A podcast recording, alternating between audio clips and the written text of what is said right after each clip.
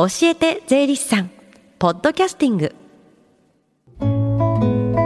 時刻は11時20分です。FM 横浜ラブリーで近藤紗友香がお送りしています。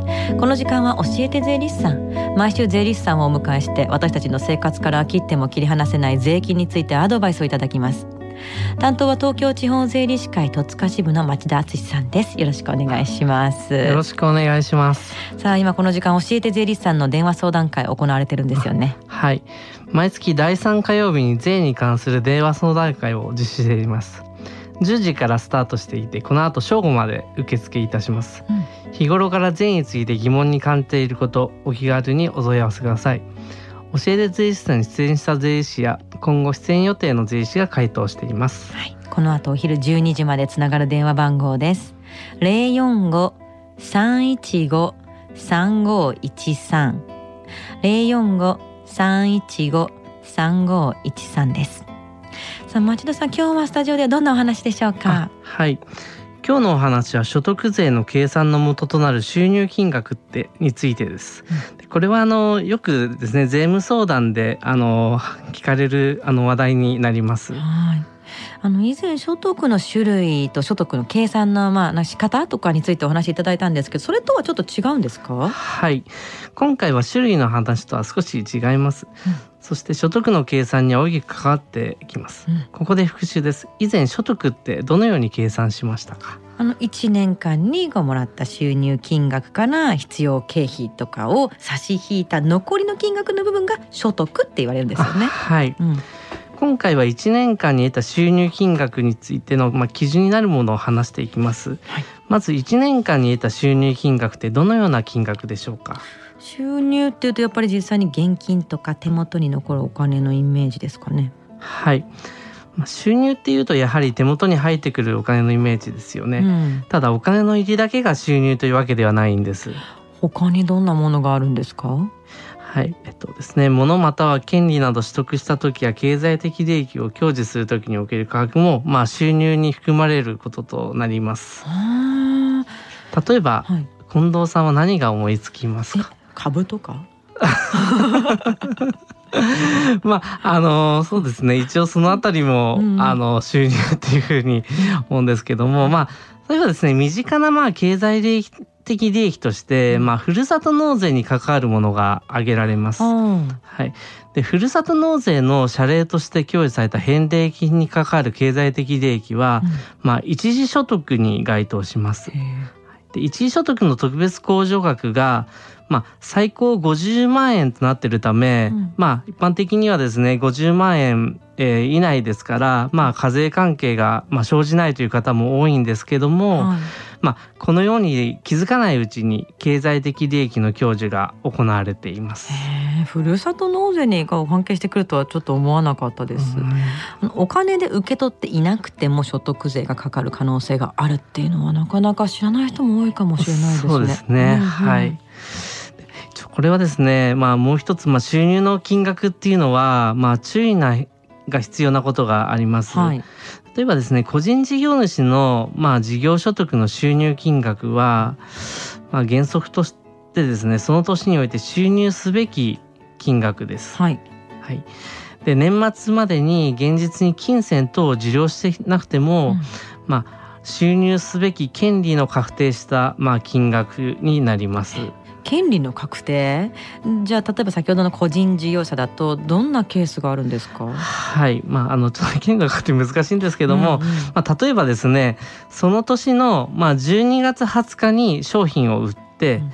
その代金をですね年を越して翌年の1月10日に受け取ったような場合には、商品を売ったその年の収入になるっていうことになります。はい。でこの収入すべき時期っていうのをですねいつとするかはそれぞれの取引の内容性質等によって判定します。すごい複雑。ややこしくなりそうですけども。でもそうするとお金がじゃ入ってなくても収入金額ってなるってことですもんね。あそういうことになりますね。はい。あのお金の入りがなくても収入金額となりますじゃあところで他の所得っていうのはどうですか？例えばこう給与所得とか、うん、あと月末締めの給料で翌月にもらうものってあると思うんですけれども、はい、私たちの業界も本当にまさにそうなんですけど、はい、これはまだもらってないのに税金がかかるってことですか？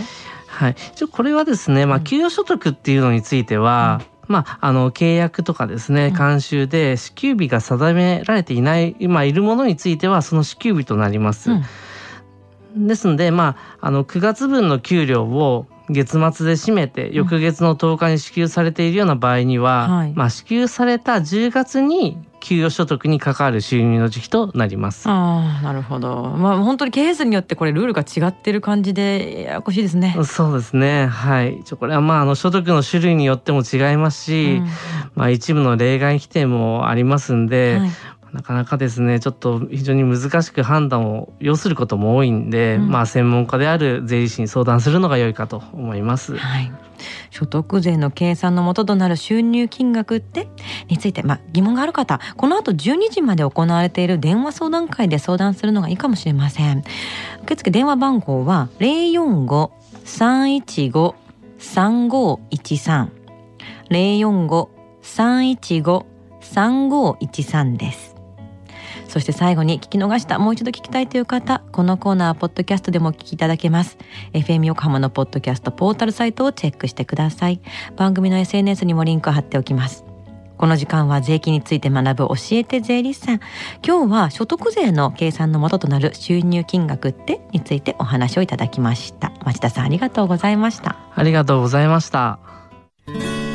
Deep inside your ears still lingers on fading sound of footsteps so clear to hear whenever I find you with empty beer bottles in your hand.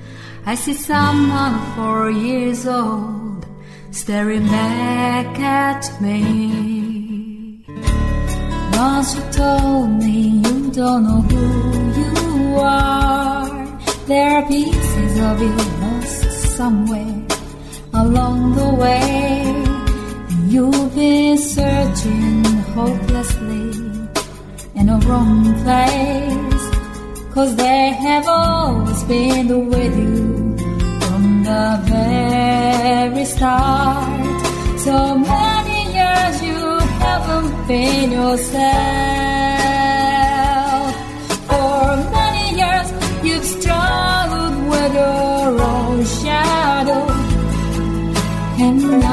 slowly getting back on your feet.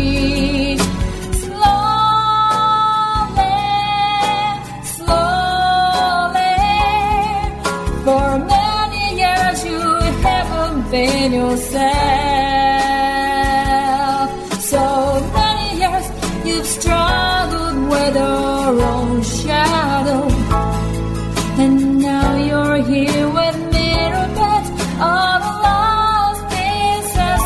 another